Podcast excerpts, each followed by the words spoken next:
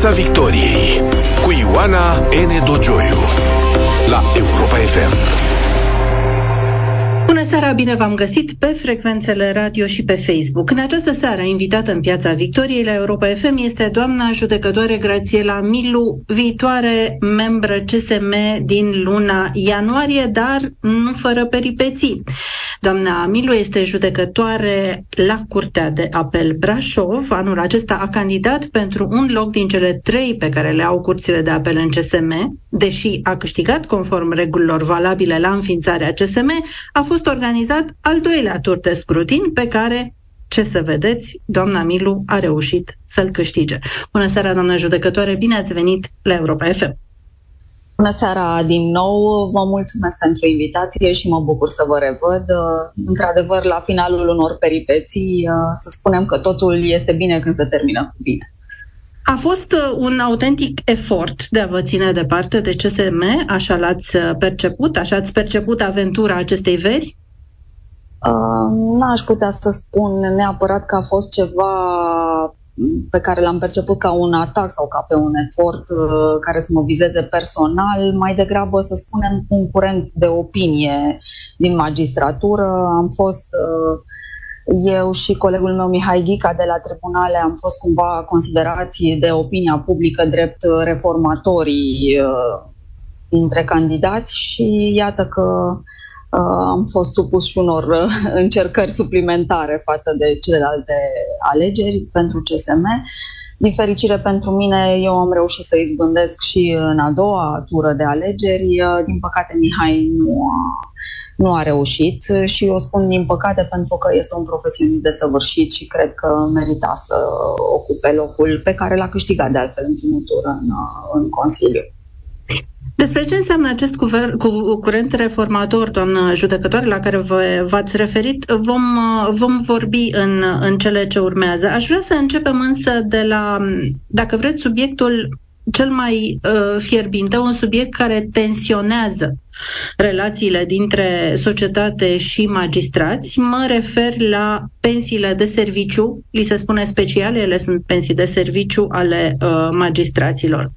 Uh, discuția lansată despre posibila lor modificare în quantum și, în, sau, și sau în privința vârstei uh, de pensionare a dus la un val de uh, pensionări și din rândul judecătorilor și din uh, rândul uh, procurorilor, ceea ce evident a mărit uh, deficitul de magistrați. Din punctul dumneavoastră de vedere, ar trebui modificat ceva la pensiile magistraților pe cele două coordonate în discuție?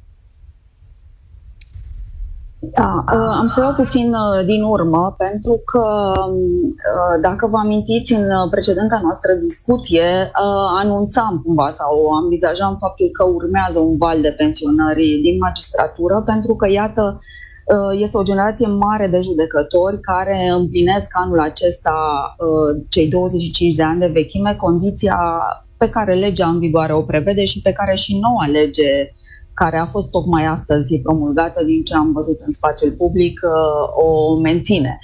Deci cei 25 de ani vechime, uh, din uh, punctul meu de vedere, am și spus-o și nu doar atunci în, în Uh, campania electorală, dar și am, am făcut parte din niște demersuri uh, în urmă cu mai bine de 2 ani, în 2021, în ianuarie, împreună cu alți colegi, alți doi colegi, am inițiat o scrisoare deschisă referitoare la Uh, pensiile magistratului. Uh, mențin și acum ceea ce am susținut atunci, anume faptul că pensia de serviciu a magistratului este o componentă, dacă vreți, a independenței financiare a magistratului și nu vorbim acum de a ne raporta la restul Europei, pentru că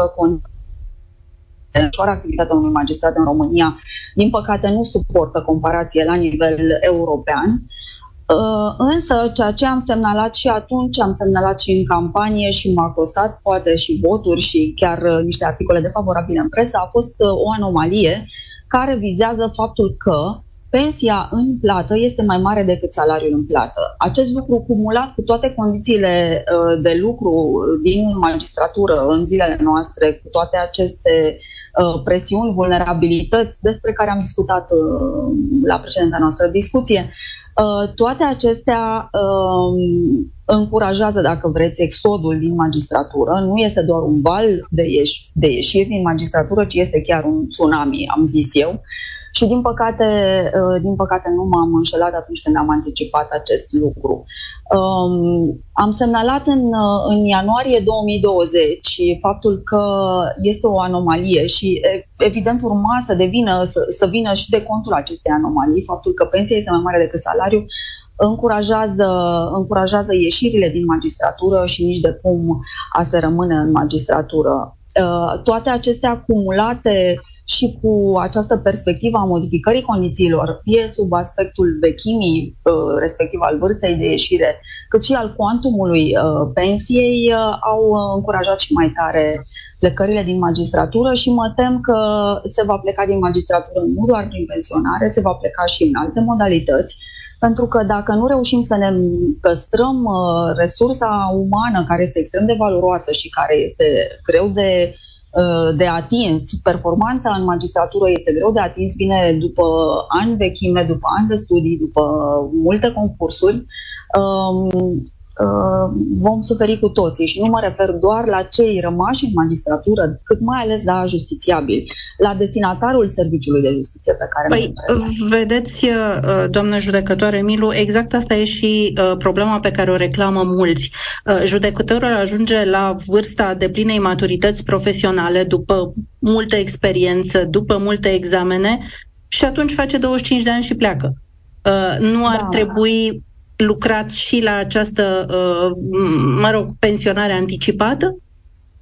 Da. Um, ca să vă spun așa, cred că ar trebui încurajați oamenii să rămână în magistratură, tocmai prin crearea unei previzibilități, asigurarea unui cadru predictibil al condițiilor de pensionare, măcar apropiat de cele care au uh, fost atunci când oamenii au intrat în magistratură.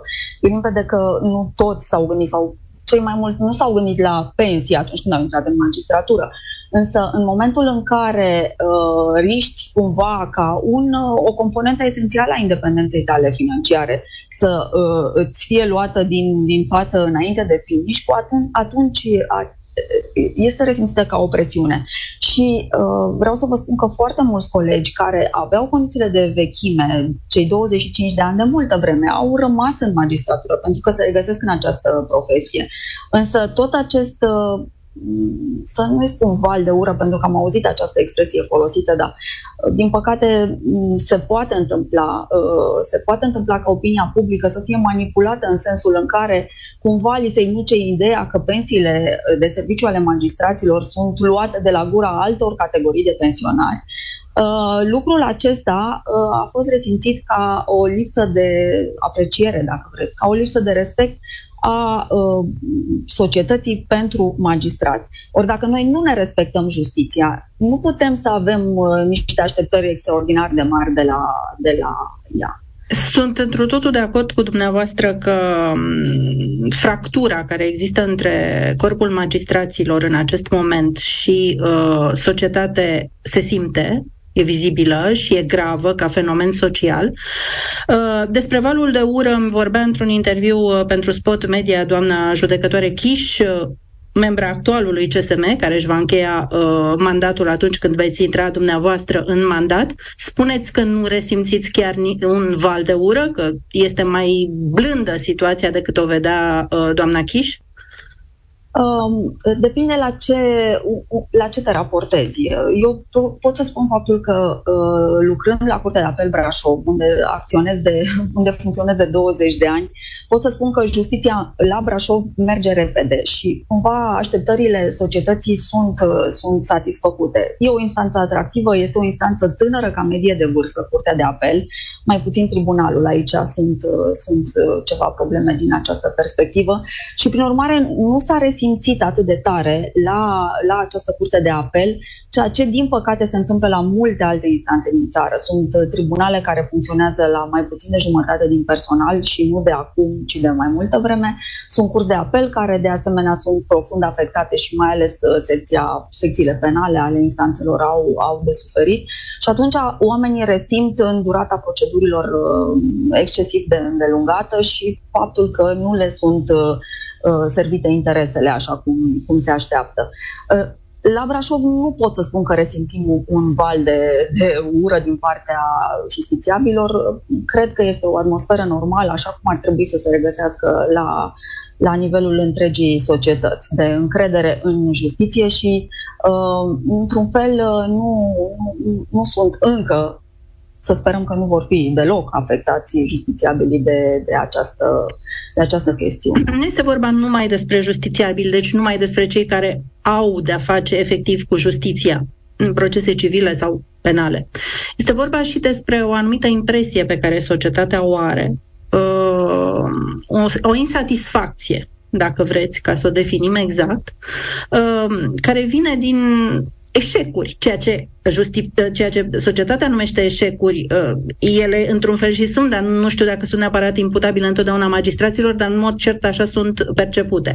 10 august, Țăndărei, uh, un val de uh, închideri de procese prin prescripție. Se va întâmpla în curând, se pare, cu Hexifarma, ceea ce va lăsa un gust foarte amar celor care, nu așa, uh, au considerat că mm, diluarea unor dezinfectanți în uh, spitale mm, reprezintă o faptă extrem de gravă și totuși nu se va întâmpla nimic.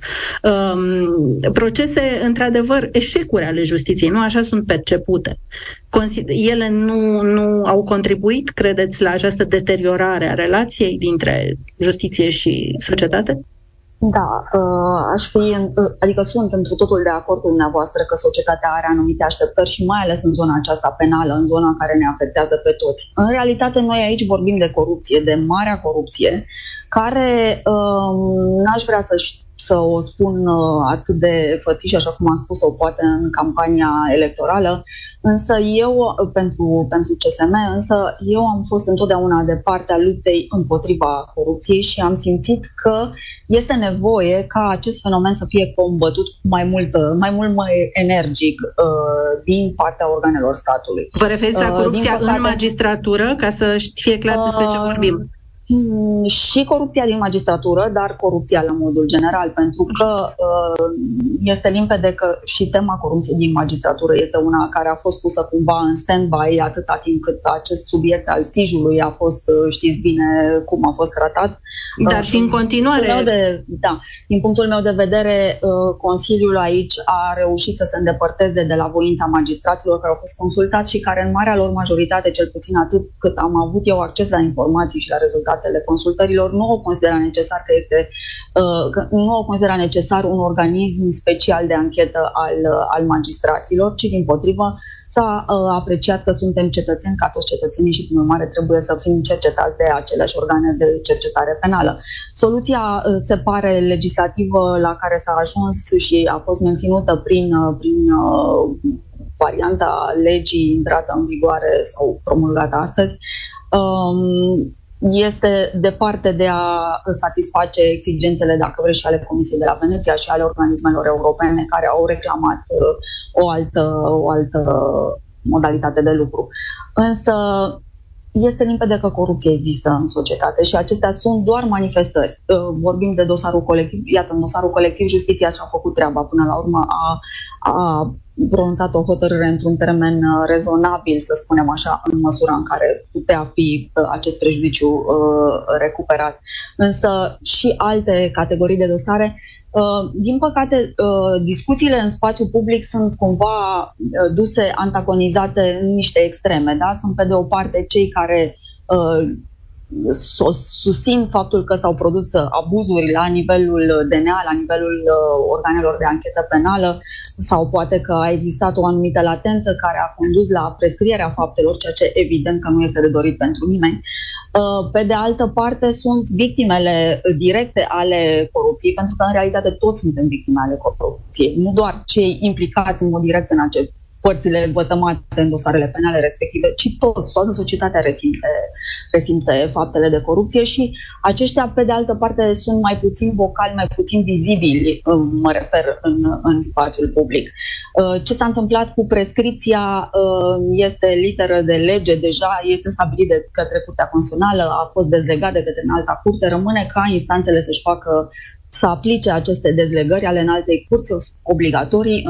Încă nu este publicată motivarea, din câte știu eu, Uh, mai este încă loc de interpretat, din câte am înțeles din discuțiile cu colegii mei penaliști, însă ceea ce este dincolo de orice discuție este faptul că statul trebuie să aibă o reacție mult mai promptă la a investiga faptele penale, mai ales cele din zona corupției. Da.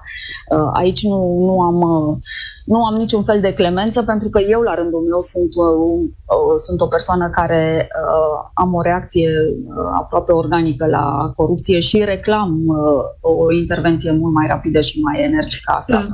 Vorbeați de soluția legislativă pentru mm, anchetarea magistraților. A apărut recent în presă că după 5 uh, luni de activitate, magistrații din cadrul SUPC cu competențe de anchetare a magistraților magistraților nu au declanșat nici măcar o urmărire penală. Una.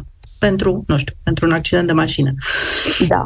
Nici nu mai vorbim uh, de, de mare corupție. Nu putem, uh, nu putem să spunem că faptul că există zero cifre înseamnă că fenomenul este eradicat. Nu există uh, o astfel, Așa este ceva. o falsă impresie. Este o falsă impresie, nu putem să dormim liniștiți în orice caz, nu. Suntem uh, în Piața Victoriei uh, împreună cu doamna judecătoare Grațiela Milu de la Curtea de Apel Brașov și viitoare membră CSM.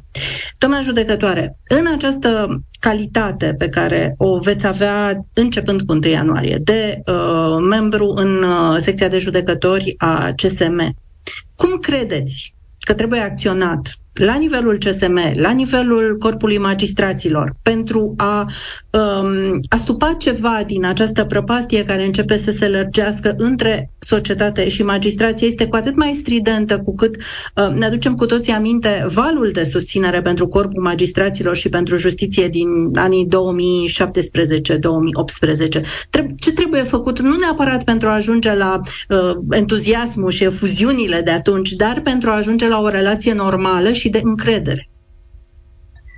Păi, în primul rând, cred că trebuie să stabilim, uh, să facem o radiografie extrem de rapidă a momentului T0. Uh, cum preluăm sistemul în momentul ianuarie 2022? Uh, legile sunt astăzi promulgate, nu mai poate fi, nu se mai poate întâmpla nimic spectaculos la acest nivel. Prin urmare, va trebui să aplicăm această lege și să încercăm să suplinim acele carențe, dacă vreți, pe care eu le consider ca atare sau acele aspecte unde se înregistrează un regres în ceea ce privește noile legi, astfel încât să satisfacem nevoile, nevoile societății pentru livrarea unui act de justiție uh, eficient. Uh, problemele sunt uriașe și pornim uh, în primul rând de la resursa umană care este cum este și uh, lucrurile se, se degradează accelerat de la o zi la alta. Până în ianuarie lucrurile pot arăta mult mai rău decât arată astăzi. Prin urmare, trebuie găsite soluții de avarie pentru a putea ieși din, din acest impas. Iar soluțiile de avarie nu trebuie să conducă, din punctul meu de vedere, la scăderea standardelor de uh, a uh, primi în magistratură profesioniști. Uh, dacă resursa umană este cât de cât uh, uh, rezolvată, să zic așa, într-o manieră pe care în momentul acesta nu o văd uh, prea grozavă. Sunt în curs de desfășurare două concursuri deja de admitere în magistratură. Uh, nu s-a finalizat nici măcar unul dintre ele și s-a declanșat un al doilea. Uh, trebuie umbla la durata procedurilor de, de recrutare pentru că este inadmisibil ca un, un astfel de sistem uh, ciuruit de pensionari și de uh, valul de ieșiri din magistratură să nu fie cumva uh, uh, rapid, uh, rapid uh, acoperit. Ori aceste concursuri de o asemenea durată nu au cum să satisfacă nevoia urgentă de resursă umană. Pe de altă parte, trebuie umblat foarte mult la infrastructură în sensul în care să digitalizăm odată justiția să procedăm la selectarea acelei variante de dosar electronic care, știți bine, au fost, sunt deja în practică patru variante de dosar electronic. Una dintre ele trebuie aleasă și trebuie generalizată astfel încât să lucrăm cu toții cu aceleași instrumente cât de cât. Acum, pași s-au făcut foarte mulți și în această perioadă și în aceste condiții și atunci nu rămâne decât cu puțină voință să reușim să, să, să generalizăm. Procedurile trebuie simplificate, în niciun caz complicate, așa cum se întâmplă din punctul meu de vedere. Și mă refer nu numai la procedurile judiciare propriu-zise de lucru, cât și la procedurile interne ale sistemului de, de organizare ține foarte mult de ce își propune următorul, următorul CSM încerc să mă pun la dispoziție cu, toate, cu toată bună credința și cu toate ideile pe care le am în sprijinul justiției și pe lângă concret aceste soluții de simplificare a procedurilor, încercarea de a suplini cât de cât, de a opri exodul ăsta din magistratură, de a convinge oamenii că e bine să rămână, de a, trebuie să se găsească și o formulă financiară în care să fie oamenii stimulați să rămână și nici de cum să plece din sistem, pe lângă toate acestea trebuie umblat foarte mult și la imagine. Justiția trebuie să coboare în rândurile oamenilor. Eu personal o fac în modurile în care reușesc să o fac. Poate că sunt înzestrată natural cu abilități de bun comunicator și am și disponibilitatea de a coborâ între studenți, între justițiabili în societate pentru a putea expune problemele și a solicita, dacă vreți, ajutorul uh, societății, pentru că suntem în acest moment în care avem nevoie să ne sprijinim unii pe alții într-o situație de criză, în loc să ne antagonizăm și să ne războim între noi, cred că este momentul să ne unim și să găsim uh, calea către, către normal.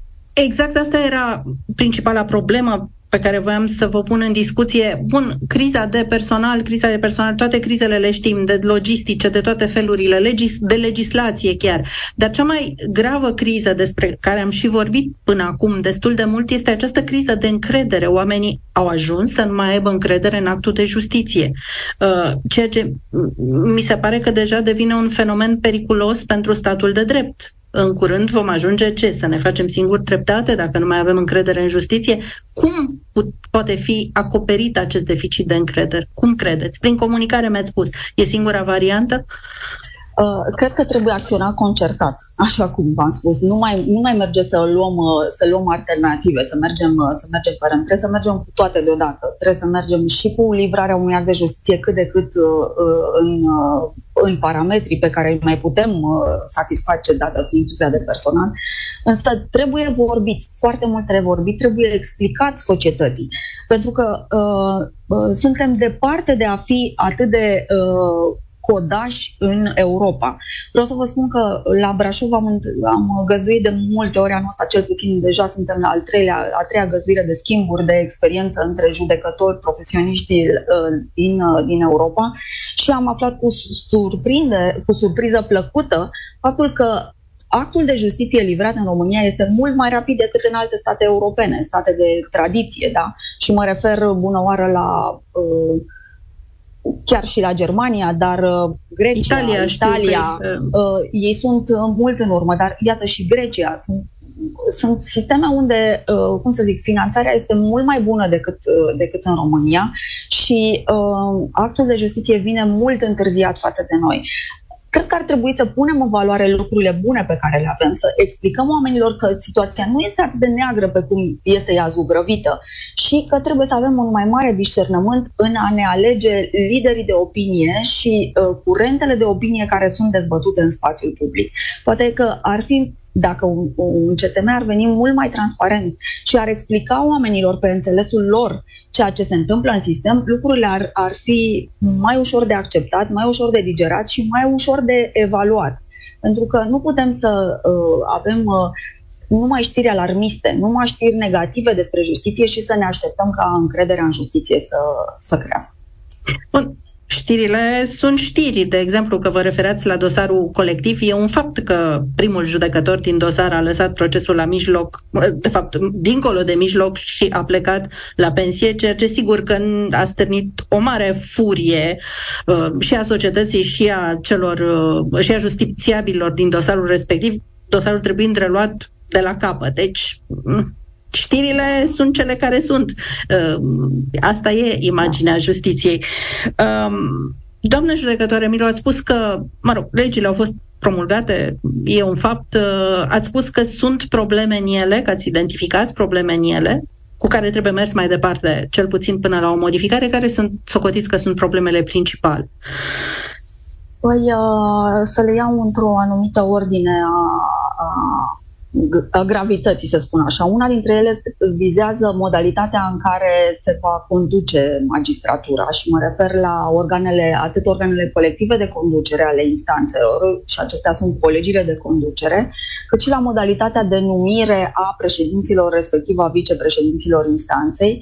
La, dacă vreți, din mai multe puncte de vedere se ajunge la o centralizare uh, excesivă a puterii în mâna unui singur om, și anume în mâna uh, președinților curților de apel uh, și a președinților în general. Uh, vicepreședinții instanțelor nu vor mai fi numiți prin concurs, așa cum se întâmpla până acum, ci vor fi numiți uh, la propunerea președintelui instanței de către secția de judecători, fără a parcurge un uh, un uh, concurs care îți oferea o anumită, nu numai uh, garanție de uh, bun profesionist, uh, inclusiv de bun manager, dar și uh, respectul, dacă vreți, și uh, recunoașterea calităților uh, respective la început de, la început de mandat.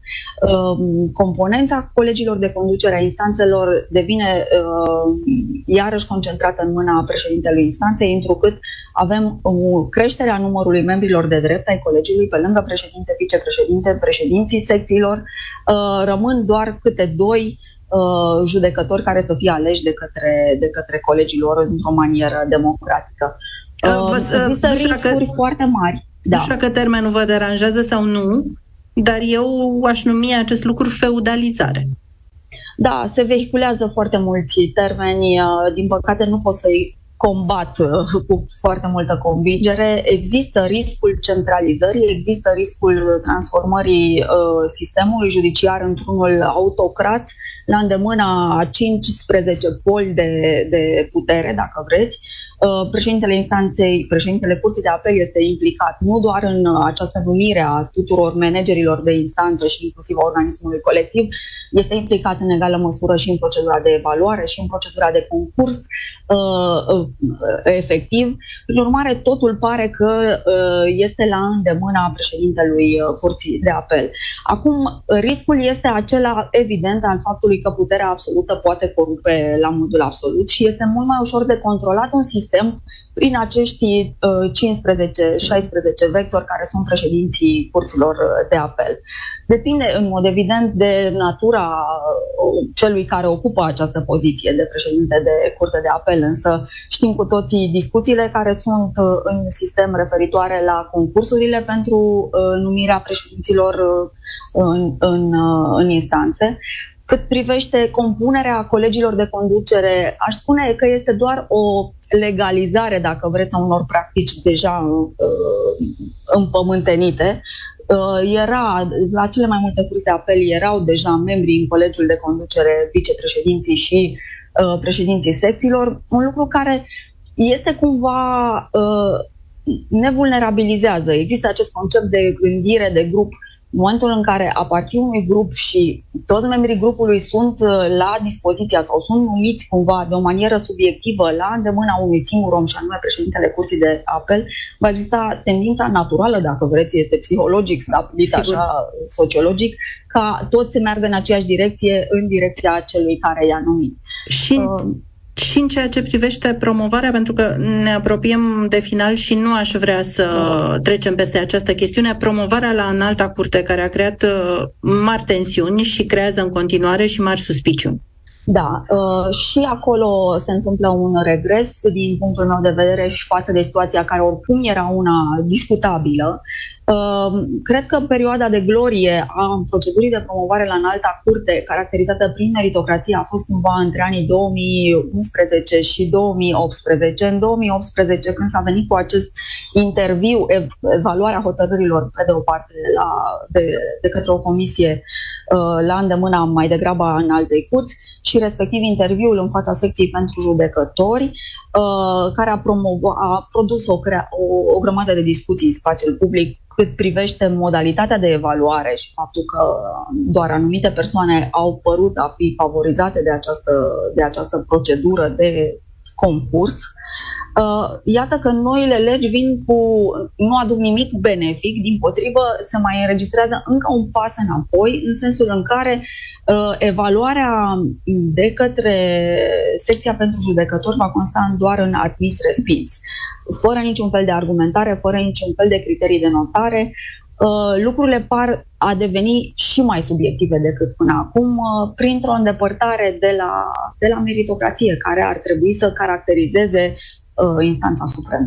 Ar fi fost util uh, ca această procedură de uh, promovare la înalta curte să fie realizată prin intermediul uh, Institutului Național al Magistraturii?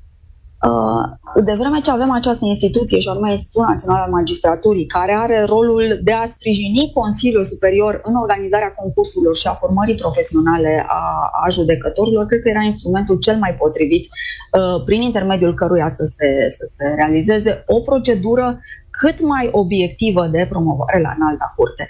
Dacă ajungem să considerăm că nu este nevoie de un concurs și nu este nevoie de criterii obiective pentru promovare, atunci poate ar trebui să ne raliem unor alte sisteme sau unor alte modele, cum este, de exemplu, modelul din Italia. Acolo judecătorii capătă gradul de înaltă curte, pe loc, prin simpla trecere a timpului. Nu sunt supuși niciunui concurs, niciunui examen, toți dobândesc la o anumită vechime gradul de înaltă curte. Depinde după aceea de uh, dacă ei sunt dispuși să meargă să funcționeze la, la Curtea de Casație, cum se numește la Și a creat, uh, domnule judecător Emilu, foarte mari uh, tensiuni uh, într-o anumită parte a societății, acea eliminare a baterii disciplinare care consta în nerespectarea hotărârilor Curții Constituționale, afirmându-se că, practic, Curtea Constituțională, mai ales că a, a socotit constituțională această, această reglementare, Curtea Constituțională a fost desfințată, nu? Obligativitatea ei nu mai există. Da, uh, voi fi consecventă și aici. Știți bine că și în perioada de campanie am, uh, am militat, dacă vreți, pentru înlăturarea acestei abateri disciplinare din cadrul uh, sistemului sancțiuni, mă rog, al abaterilor disciplinare prevăzute de fosta lege privind statutul, am spus atunci că este cumva o situație care pune judecătorul român la mijlocul unei confruntări între titani, pentru că este evident că hotărârile curții constituționale sunt obligatorii precum legea. Nu trebuie să mai avem alte discuții privind. Nu contestă nimeni caracterul general obligatoriu al deciziilor curții constituționale. În momentul în care însă acestea intrau în coliziune cu decizii ale uh, CJUE, ale Curții de Justiție a Uniunii Europene, se punea problema ca judecătorul român să fie pus în situația de a alege uh, între a aplica aceste dispoziții, chiar dacă un text, chiar din Constituție, îi prevede uh, faptul că are prioritate dreptul european asupra dispozițiilor interne, chiar și de natură constituțională, uh, de teama unei eventuale sancțiuni disciplinare, am spus eu atunci și o spun și acum, uh, cumva o, o astfel de sancțiune disciplinară uh, ar fi interferat în raționamentul judiciar, ceea ce nu era corect și nu era în regulă, tocmai pentru justițiabil, pentru că la CJUE de, de altfel și la uh, Curtea Constituțională. Până la urmă este cetățeanul contra statului uh, cel care, care apare în, uh, în, în hotărâre. Și atunci, um, nu cred că era cazul să fie privilegiate cumva deciziile Curții Constituționale. Există limpede că există acoperire pentru încălcarea legii de către judecătorul român. Orice lege. Și când vorbim de lege, vorbim despre inclusiv despre deciziile CCR, inclusiv despre deciziile CJUE, CEDO sau ale în alte curți, care sunt iarăși general obligatorii. Prin urmare, nu rămâne fără acoperire o eventuală încălcare a legii Uh, inclusiv a deciziilor CCR cu rea credință sau din gravă neglijență, o astfel de abatere există. Chiar am încercat să obțin câteva informații referitoare la amploarea acestui fenomen uh, disciplinar, să-i spun așa, și este uh, falsă falsă temerea că uh, ar, ar fi existat un asemenea val de uh, judecători care au încălcat deciziile uh, Curții Constituționale și care acum vor fi stimulați să o facă să în eliminarea acestei abateri. Este o temă falsă din punctul meu de vedere. A fost iarăși distrasă atenția de la probleme reale ale justiției prin această, prin această Deci Constituția este salvată, ne-am liniștit. Doamna judecătoare Grațiela Milu, vă mulțumim pentru prezența în Piața Victoriei la Europa FM. Dragi prieteni, ne vom auzi din nou săptămâna viitoare, miercuri. Să fiți sănătoși până atunci și să rămâneți, desigur, cu Europa FM.